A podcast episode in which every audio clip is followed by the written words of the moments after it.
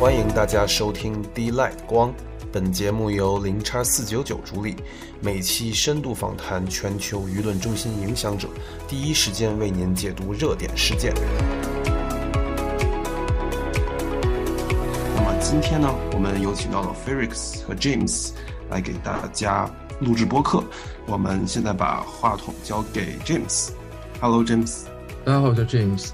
今天由我来做主持人，去采访一下，就是在我们币圈加密界非常有名的妮达老师，他是我们的链上著名的链上数据分析师啊。然后，鉴于现在处于这种大环境下，我们将对妮达提出一些观点，以及昨天像美联储都放放出了一些数据，是吧？就是想让大家看一下，希望这些东西能。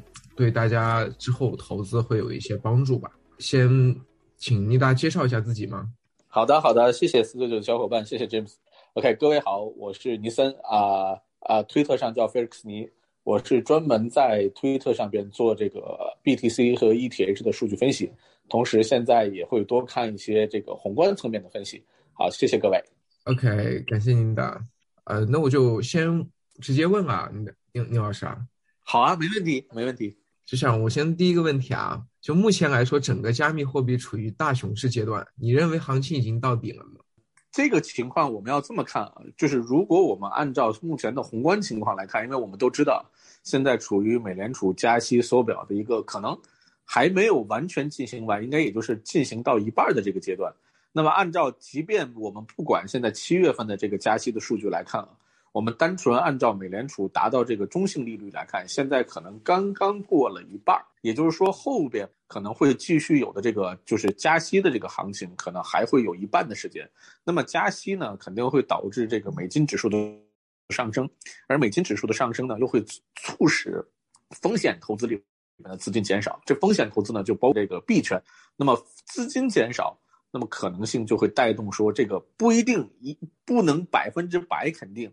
一定会有大的向下的这个这个趋势，但是想向上可能会相对来说比较难，所以我个人认为，如果我们按照目前这个币圈小伙伴们来说的这个底的话，我现在并不敢肯定一定是底，因为我们后边我们可以看到，包括昨天公布的这个美联储的这个公布的这个公布的这个 CPI 的数据，我们可以看到又一次爆表了，对吧？连续爆表，昨天是九点一，那么接下来美联储很有可能。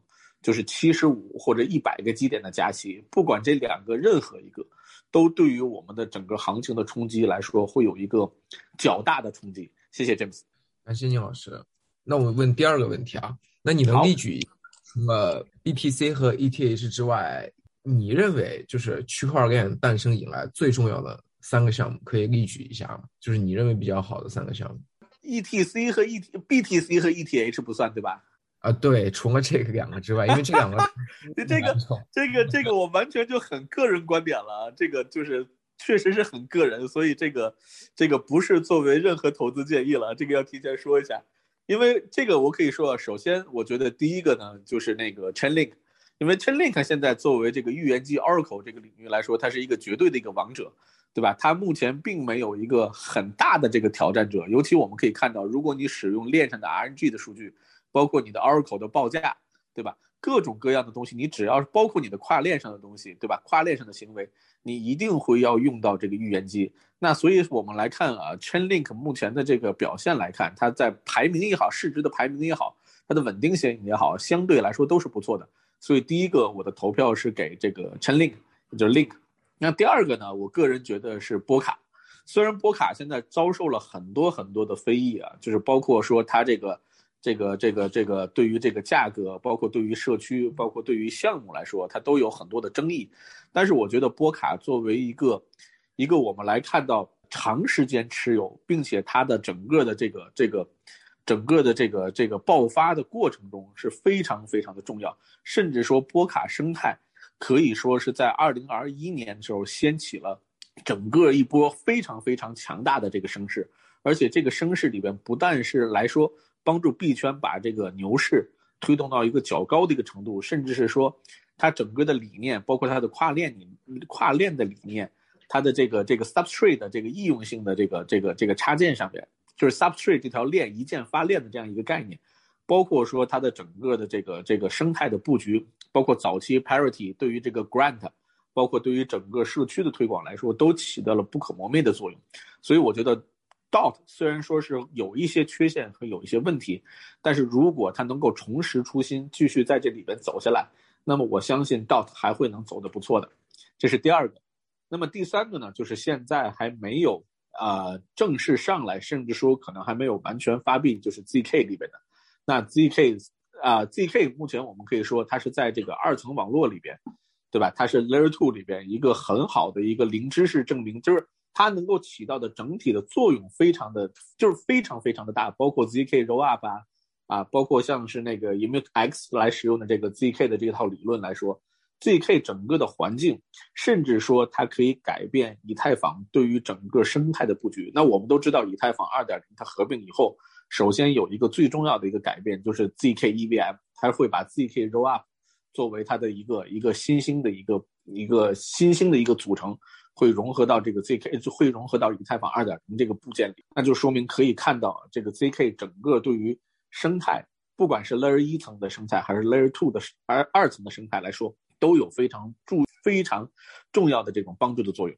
好，谢谢郑子感谢宁老师。那我们进行下一个问题啊。那现在，比如现在一些公新的公链啊，Solana 啊、Polkadot 啊、Cosmos，然后 Near 啊等，包括之前也看到一些什么 NYM 这种隐私链啊，就你觉得对于这种生态建设和市值涨幅方面？就是他们都长得很不错，你理解我意思吧？所以，我你有这些东西有没有可能会挑战以太以太坊的那个位置呢？因为我们知道以太坊其实目前是生态做的最棒的一个，但是我们也能看见，啊，Solana、包 Polygon 这些东西，他们都在都在追逐它，就生态也做的非常强大。但是，当然也有很多大家都各有各的缺点，但是。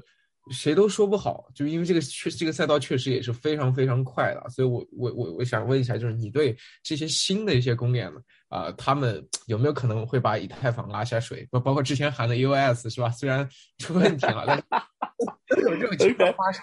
我明白，我明白，就是这样的，就是这个事情，因为我本身公开也说过这些事情。我觉得啊，目前的公链来说，这个就是包括像我前面说的波卡，对吧？包括 Cosmos。包括 BNB 对吧？BSC 包括 Polygon 对吧？这些这些这些包括 Solana 在内，我的我个人的看法是这样，就是以太坊出来以后，它最有名的是什么？就是它能够最大对于整个行业的变化来说，就是对于智能合约的应用。那智能合约的应用，一方面在在于这个它的发币非常的快捷，可以说是它奠定了目前所有公链的一个基础，就是让个人可以快速的去发币。第二个呢，智能合约里面最大的用处呢，就是它可以比较简单的去构建一些程序，通过智能合约用去中心化的方法来做到这个这个去中心化的方法来实现更多的 DApp 的这个运营运行。那我们就这两点来说，我们可以看到目前的这些公链，所谓的以太坊的挑战者，或者说是下一代的以太坊或者别的什么，它在创新上。并没有这种像以太坊突破这种零到一这样的突破，就是我们可以细数啊，所有的我们可以现在叫上名的公链，他们要不然就是偏向于我说我主打 TPS，要么就是偏向于我主打于这个这个这个交互的速度，或者是我低 gas 费，对吧？但是却没有实现这种突破性的进展。那包括我们现在可以看到很多号称是新时代公链。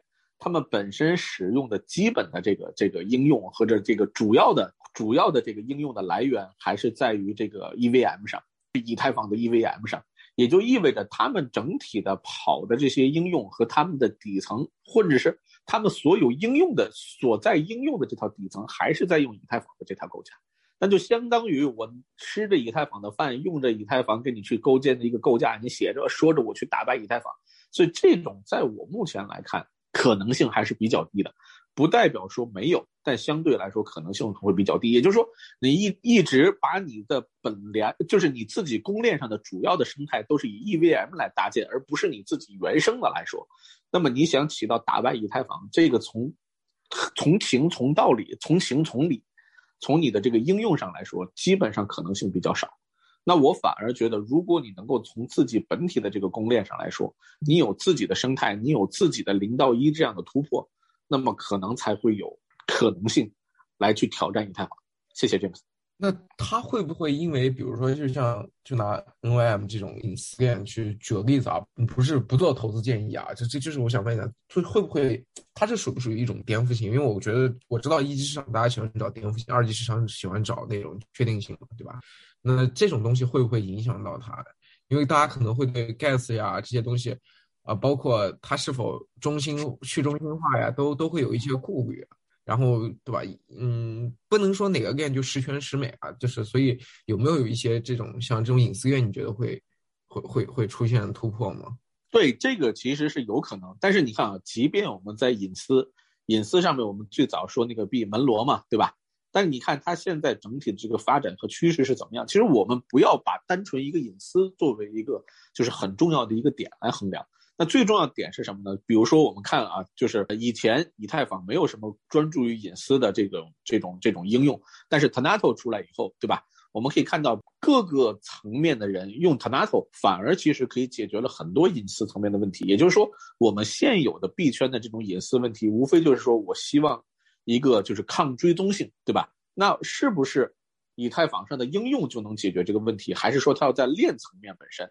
那前面我们也说了，zk 零知识证明，其实它在很大程度上，zk rollup 这样的功能就是可以做到这个隐私性的东西。那么我相信，在以太坊升级以后、合并以后，那么它集成了 zk EVM 以后，包括它会把 zk rollup 这种功能性合并以后，其实以太坊新合并以后的链，它其实是可以兼顾到一定程度的隐私。所以，如果单独这一条链只是说我主打隐私，那么你的应用场景在哪里？你是否可以只靠隐私？因为我们知道，我们为什么要用这条链？那无非就是这条链的资产是我们无法避开的，对吧？那比如说像以太坊，它的主打可能就是元宇宙的一个底层建设，对吧？ETH 就是元宇宙底层的代币。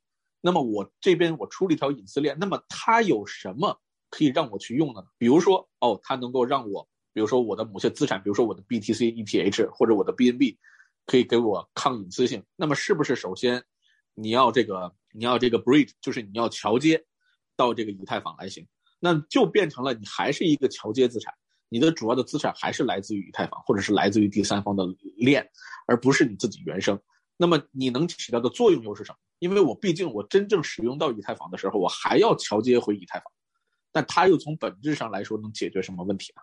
它跟 Tanato 来说有什么特别大的本质？甚至说等 ETH 合并以后，它是否能在这个层面上易用性来说超过合并以后的 ETH，对吧？所以在这个领域上来说，单独你说我主打隐私也好，还是我主打低盖茨费也好，还是我主打 TPS 也好，这些其实都不是决定一条公链是否能够走向成功的最基本。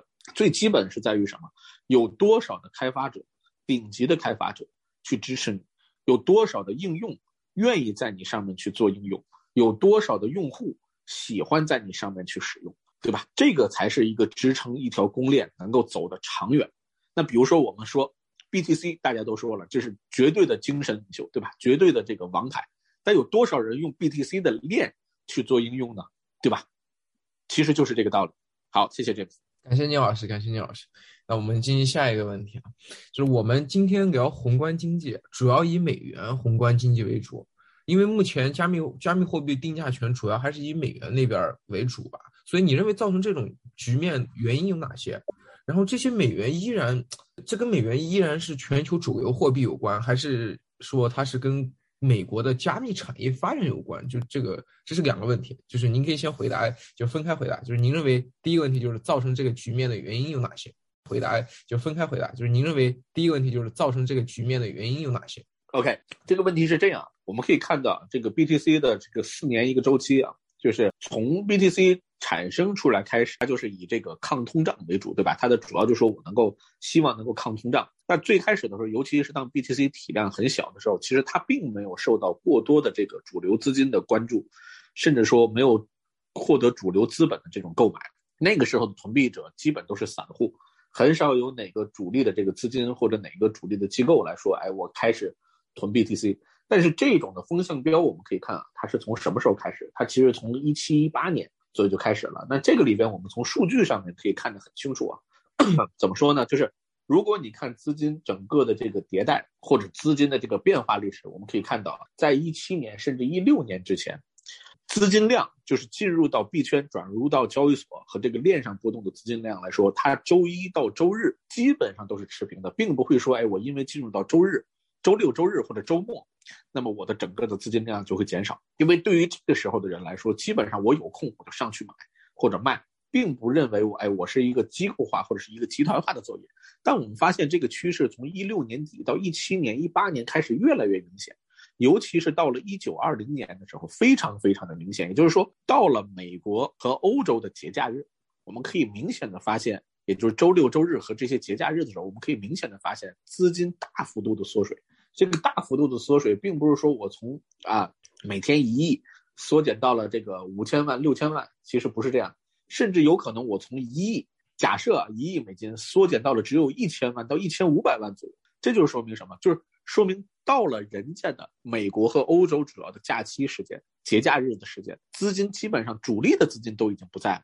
那这个就告诉我们，其实可能来说，就是欧洲和美国他们的机构和一些大的这种主力资金，才是现在 BTC 和 ETH，甚至是整个加密货币领域主要的这个金主。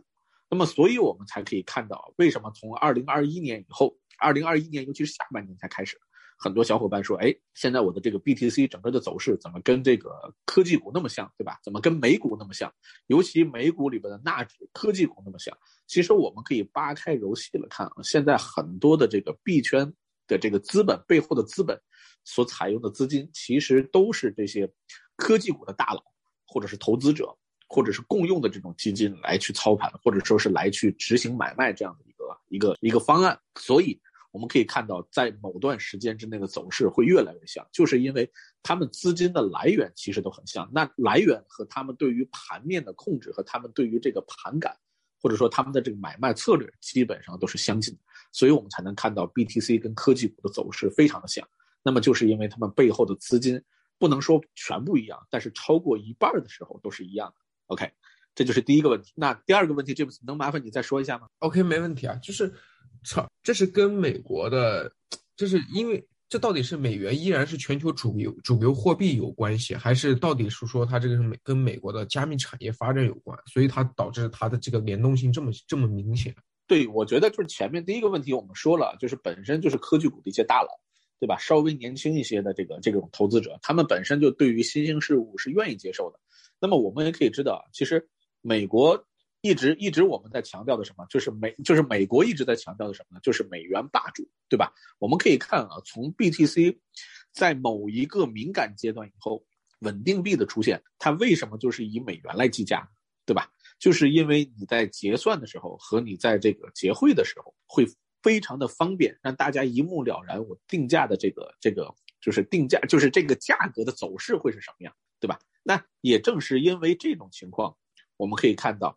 不管是美国的资金也好，还是美国的这个机构也好，他们都呈现出了对 BTC 和对加密货币非常非常感兴趣。那我们可以看啊，这个里边我们举一个非常非常有意思的例子啊，就是我们从现在回过头来看，包括很多这个科技行业的人，包括那个 Arthur Hay，对吧，都一直在说，其实，那么很多小伙伴就会问，那你这不是不可能的嘛，对吧？我十月我还达到了六万八这个最高值。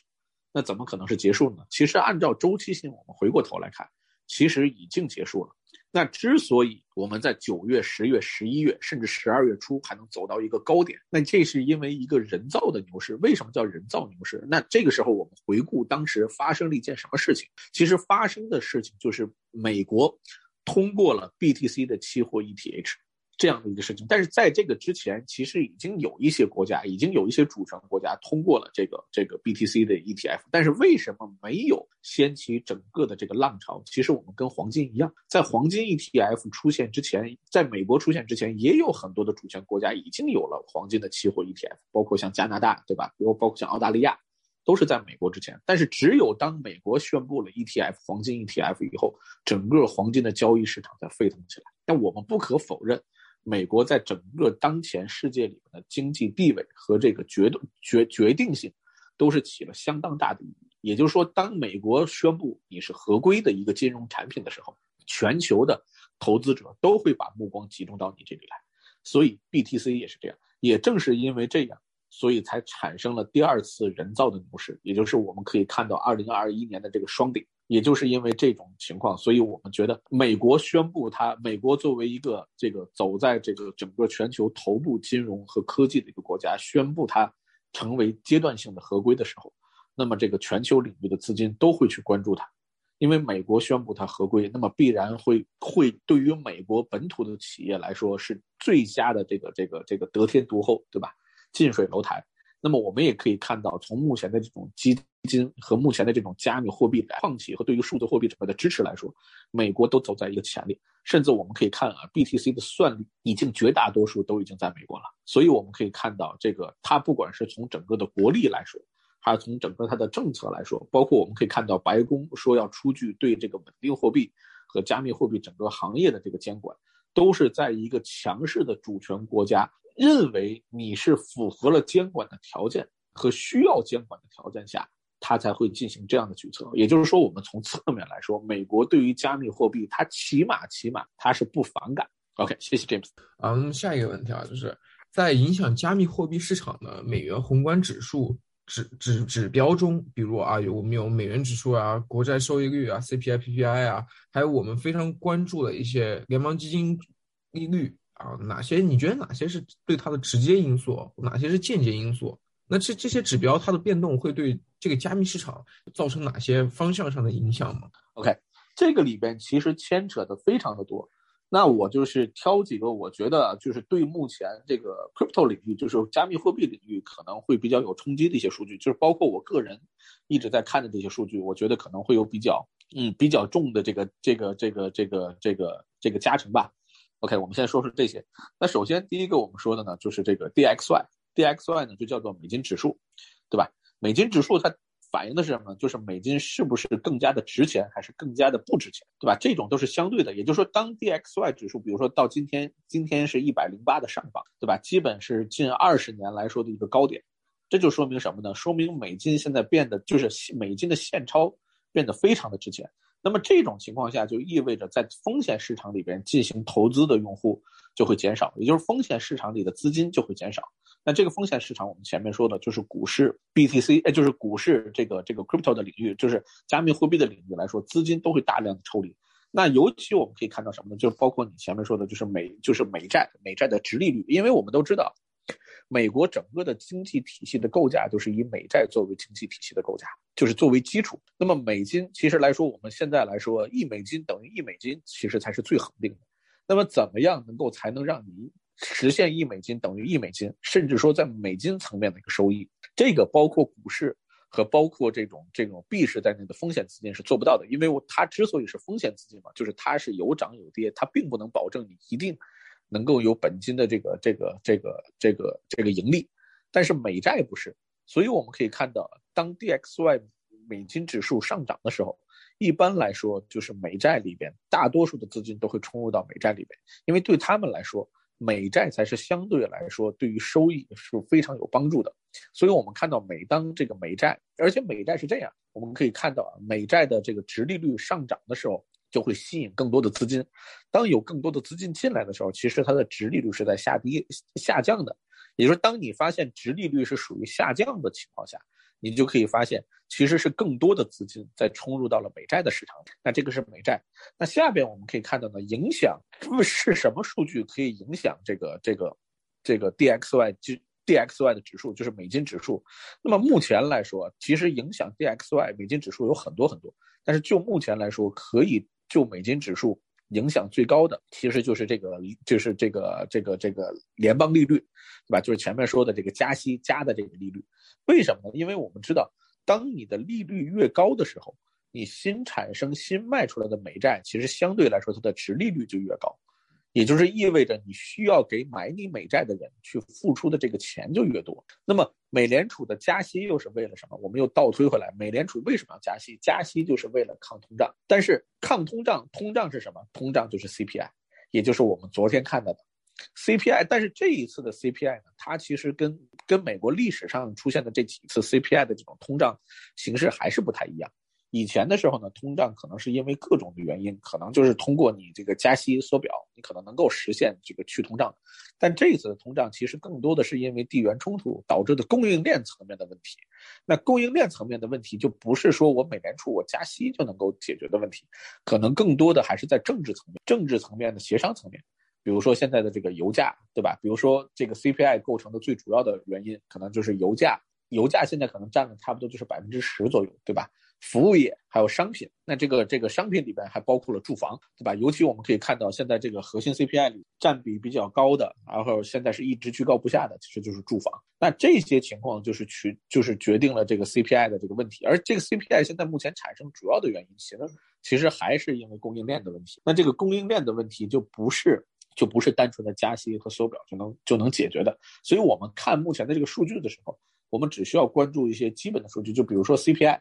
你 CPI 的组成是什么？你 CPI 的环比，对吧？CPI 的环比是不是我可以做到了这个，这个，这个，这个，这个环比是增长，同比和环比是增长，是一直在上涨，还是说它有下降的渠道？如果它是我们体现出了这个下降的趋势，那么我们就说明在下下边的一个月或者下边的两个月可能它又有下降。那如果一直比如说就像上个月，基本全部都是上涨。这种情况下，那么对于下个月，它如果不能够从供应链上去解决一些问题的话，那很难去降低 CPI。如果 CPI 你不能降低的话，对于美联储来说，美联储里面的工具包其实只有加息和缩表，那么它只能够更加的去加重这个加息的数据。那么加息加的越多，那必然就会影响到这个我们前面说的，对吧？这个这个这个美债的直利率。那美债殖利率的上升，那必然就是美金指数就会上升。那美金指数的上升，那必然就会造成什么？就是风险市场里边资金的短缺。那除了这一套的这一套的数据以外，还有就是 GDP。那我们都知道，GDP 是取决一个国家是否它是有一个足够的正向收入的一个一个一个一个条件。那尤其我们前面说美债，对吧？美债是美国的一个基础。那么美债的钱谁来出呢？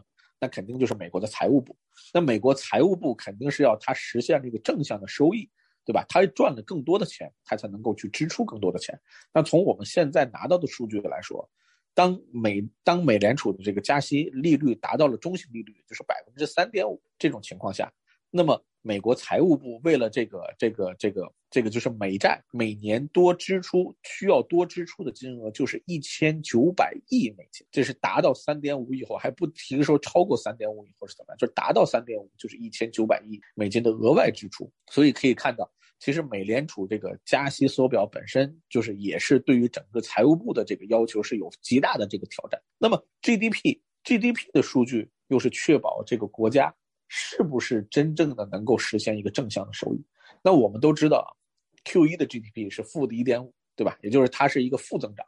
那 Q 二，也就是 Q 二的 GDP，就是我们下呃二十八号左右就会公布的。但是从现在目前 Q 二的这种 GDP 的预算来看，目前还是负值。也就是说，从上半年如果它还是负值来说，就是从上半年来看，整个半年美国的经济都是属于这个负增长，就是经济属于下行的这种阶段。那么下行就会影响到美国财政部的收益。那么当美国财政部的收益一直全年，如果全年 GDP 都属于一个看一个一个下跌，甚至是一个负向的时候，那就说明什么？财政部里边手上的钱就要吃老本了。那么这种情况如果持续，就会陷入一种什么样的螺旋呢？就是美国就只能够通过发新债，用新债的钱来还老债的利息，这就是死亡螺旋。那这也是美国政府现在一直在避免的情况，所以很多分析宏观情况的小伙伴，也就会产生一种博弈论。那么这种博弈就是我们现在一直在说的经济派和通胀派之间的博弈，就是美国到底你是不是敢于陷入这种要去去通胀来加息，通过加息你又。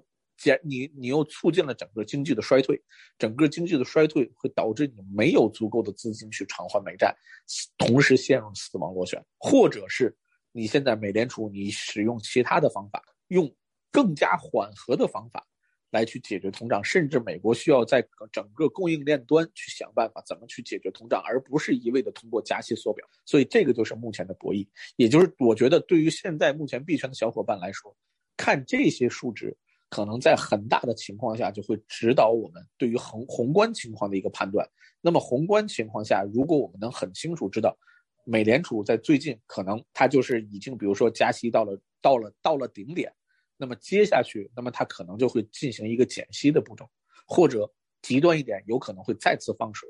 那么这种情况下，可能当前的这个价格就是一个底部，那么抄底可能就是一个很好的时机。好，谢谢 James。好，感谢聂老师。那现在以股市为代表的美元传统资传传传统的资本市场，一般而言和加密金融市场之间会有怎样的联动效应，或者二者有没有什么必然原因？嗯，我没有太理解，你能再稍微解释一下吗？就是就是你觉得加密市场和那个传统传统的资本市场它之间的联动关系，就是我们都知道它是肯定是有一些。关联和联动嘛，就是你觉得为什么会产生这种情况，或者是产生这些情况的，有没有一些什么特别的因素？OK，这个问题其实我们在前面我们说到那个那个币圈跟美股的关联性的时候，已经提到了。为什么呢？因为现在我们可以看到，尤其我们从这个发言上，我们就可以看到，其实，在新一代的科技股的这些这些投资人或者这些 CEO 或者是这些投资机构来说，他们其实对于加密行业来说，就是一个。持有这种拥抱开放的这种这种心态，他们愿意去接受数字货币。尤其我们可以看到，从 BTC 目前的持仓量来看，这个长期持有大量的这种巨鲸持有的这种 BTC，相对来说占整体 BTC 流通量的比例占到了百分之六十三左右。也就是说，有钱的人，最有钱的这一帮人，其实持有了最多的 BTC，而且即便到现在他们都没有卖，对吧？这就是说明。同一帮人，就是资本上这一帮人，既又是美国科技股的这个这个股票的持有者，甚至是这个公司的创始人，甚至是这个公司的投资者。那么他同时又对于加密货币有这种极开放性的这种拥抱的心态，那么就说明他在操作的时候两方面具有共通性。那比如说这个，可能我这个基金以前假设啊我一直就是投相当于，比如说亚马逊啊，我投苹果。那么我可能会拨出小部分的这个资本，我同时来投 BTC。那么因为整个的决策都是同一个这个投资方，那么他在决策的时候可能就会有这种共通性，所以这个就会产生这个这个这个这个就是新兴的资金和这个科技股的这个这种投资的机构和这个币圈的这个这个主力的资金的重叠性，所以他们在整个的这个操作性上也有很多的一致性。OK，谢谢 James。嗯，感谢聂老师。那就是。目前来说啊，就流通市值最大的稳定币都是以美元计价的美元稳定币。啊，你认为这些稳定币的出现对美元宏观经济和金加密金融市场的联系有什么影响吗？有影响，有影响。其实最早的时候，我们可以看到这个这个稳定币，以就是尤其是 USDT，它是以美金为计价的时候，我们前面也说了嘛，它是为了抗一些为了抗一些就是不可抗的因素，对吧？所以让大家比较好的一个计价，甚至是离场的一个阶段。那么第二个呢，就是它的这个离场性来说，我们可以看到最早的时候，包括我们看 Tether，其实它并没有给我们一个很明显的一个就是神迹。我们并不知道它是不是随时能够把我们的这个这个 USDT 能够兑换成兑换成美金，对吧？然后从美金再兑换成我们所需要的法币。但是我们可以看到，随着这个时间的进行，对吧？尤其是到了现在。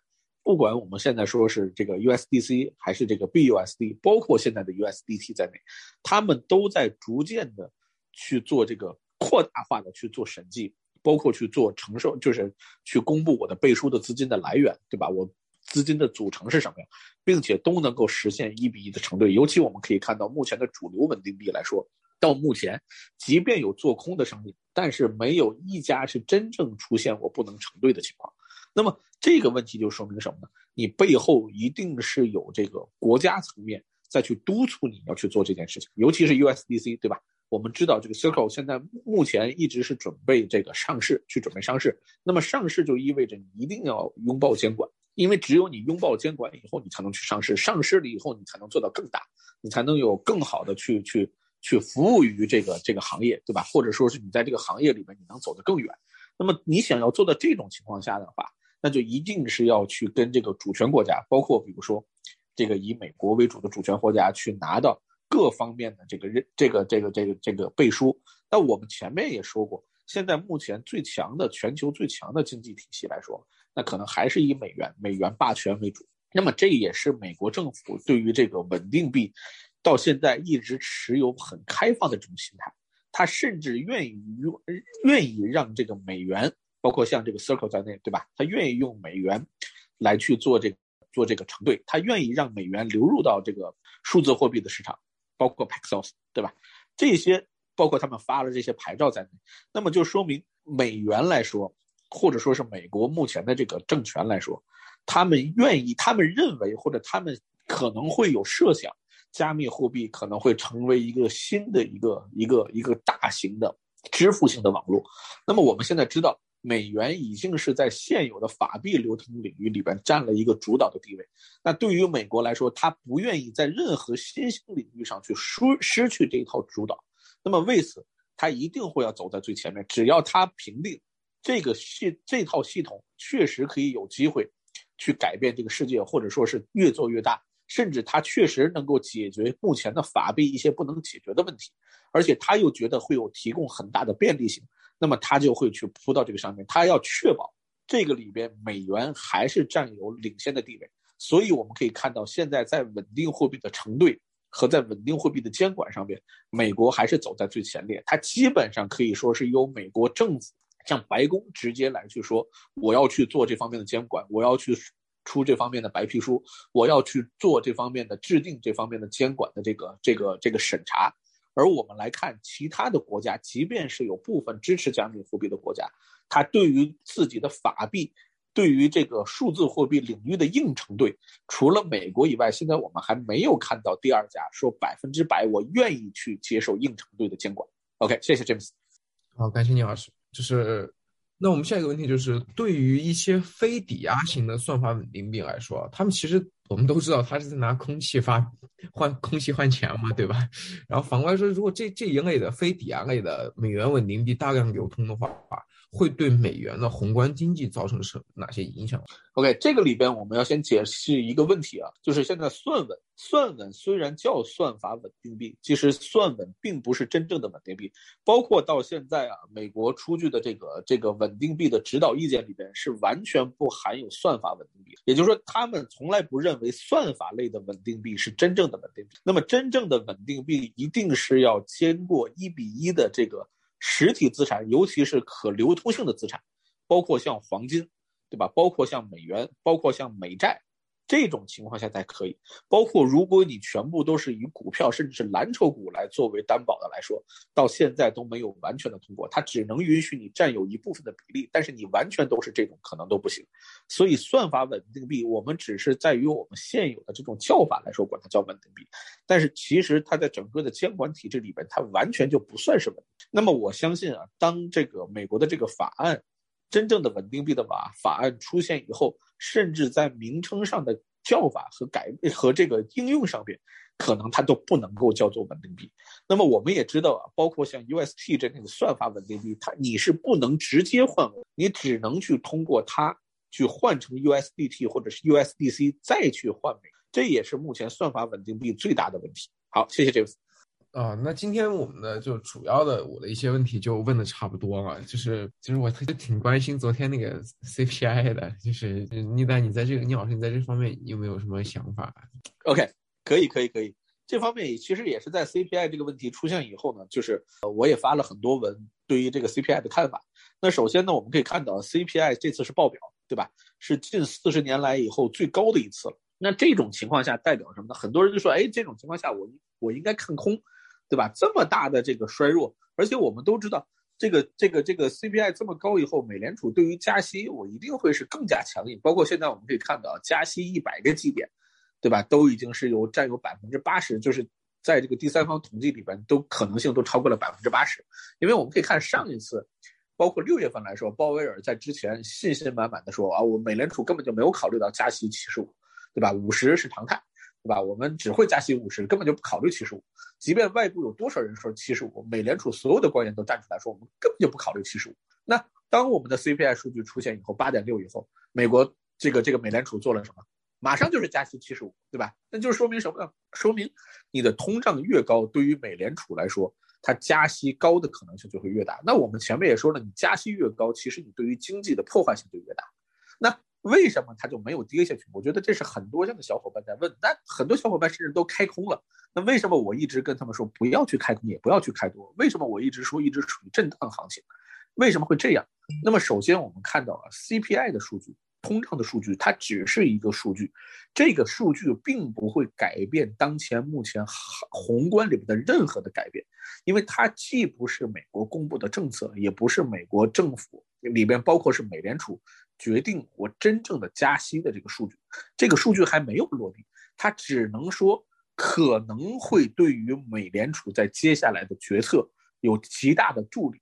但一天美联储的加息，真正的加息和 GDP 没有落地，那么你一天只是在情绪面的上的这个震荡，这个我相信大家能够稍微稍微稍微理解一下。也就是说，目前所有的我们看到的所有的一切的利空，它并没有真正的落地。就像我们每天都在说，哎，BTC ETF ETF 要出来了，ETF 要出来了，或者下个月 ETF 就出来了，但是 ETF 是不是真的出来？大家只是口上在说，是不是真的落地？一天它没有真的落地，很多人都不敢信，只能说我会做好准备。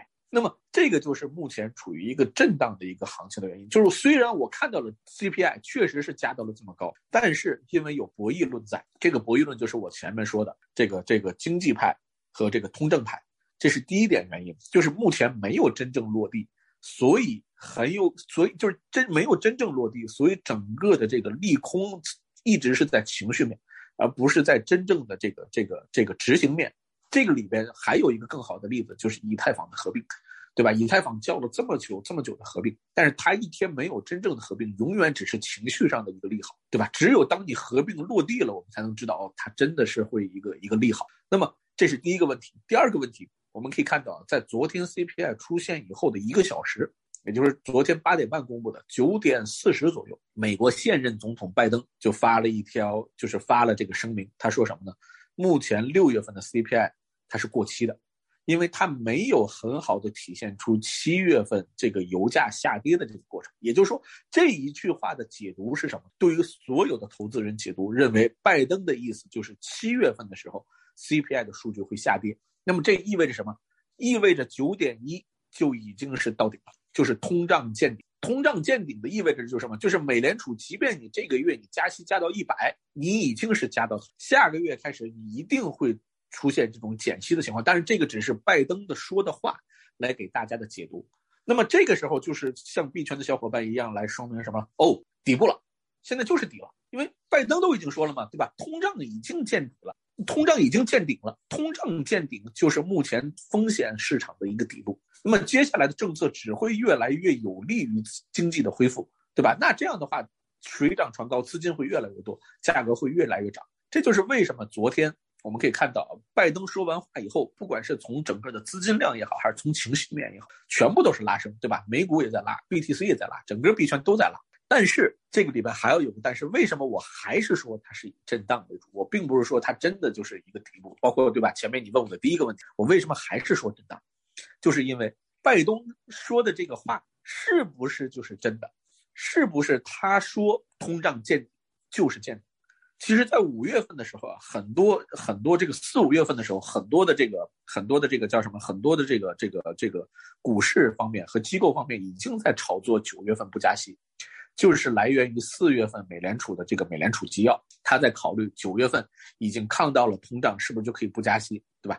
这个时候已经大家预示到，是不是九月份的时候通胀就会已经就是五五月份的时候通胀数据就已经会见顶，四月份就已经见顶，五月份就会下跌，六月份就会下跌，对吧？所以已经提前炒作了一波。但是我们发现通胀并没有见顶，六月份八点六又是一个新的高度，对吧？七月份九点一。又是一个新的高度。那么现在，拜登以他的总统的身份来去让暗示所有的投资人，现在是见顶，大家就认为你拜登是说的是真的。毕竟你是美国的总统，你是美国的现任总统。但是今天早晨发生了一件什么事儿呢？就是美联储的官员站出来说，我不确定，包括现在美联储并不确定现在通胀是见顶的，甚至没有任何的指数和依据证明。通胀就是见底，甚至我们可以从昨天我们公布的这些整个的这个 CPI 和这个这个核心 CPI 的数据，我们可以看到，石油能源其实占整个 CPI 的比重只有百分之十，更多的可能还是在服务行业，可能还是在这个商品业，对吧？包括像这种，包括像是这个这个这这个住房，对吧？前面我们说的住房，住房现在的环比的增加其实已经相当的大。那么也就是，即便你的石油，这个就是美联储自己说的话，就是即便你的石油下面已经下了，却不代表，因为你石油的比重只占百分之十，也就是你即便全部都降下来了，你所影响的也就是百分之十。那接下来还有百分之九十呢？这百分之九十里边再涨百分之十一，超过百分之十一，是不是就相当于我比你高了？就是这个道理。所以目前美联储自己并不敢说我通胀见顶，所以就变成了什么情况呢？现在我们可以看到，从美联储说完这句话以后，摇摆又开始摇摆起来了，博弈又开始博弈起来。有一部分人相信拜登说的是真的，他就是见顶了；有一部分人相信美联储说的是真的，他可能还没有到顶。那么相信美联储说的人就开始卖。相信拜登是对的人就开始买，所以这个就形成了一套博弈。这套博弈会一直持续到九月份。为什么呢？因为我们可以看到，七月份我们前面也说了，不管你是经济派也好，还是你是通胀派也好，都不会认为这次美联储会有一个减息的政策。不管是七十五也好，还是一百也好，对于经济派来说，他会认为这是最后一次大型加息。对于通胀派来说，那就更无所谓了，后面还会有加息。那么。八月份又没有加息的会议，也就是八月份其实是不会加息。那么也就是八月份整个，即便 CPI 你是高也好，是低也好，你所有影响的都是九月份的加息。所以我们可以看到，真正的博弈可能还是在九月份。OK，谢谢 James，非常感谢聂老师啊，我们今天的问题就。我到到落到尾声了啊！就是大家有兴趣的话，一定要在推特上关注我们宁老师，关注我们四九九平台啊！感谢宁老师今天的耐心花时间给我们讲解啊，就给我们这种新新人吧，小学生是吧，造成了很大的。哎，客气了，客气了，客气了。其实我除了会看链上的一些数据以外，其他我也不是很专业，所以我在整个里面阐述里面，说不定也会有很多的这种失误。也希望各位如果听到我的这个失误的话，也请指正出来，也让我更加进步。感谢，感谢。好，感谢 Felix 的老师的精彩分享和 James 的主持。那我们本以上就是我们本期 D Diet 全部内容，感谢大家的收听。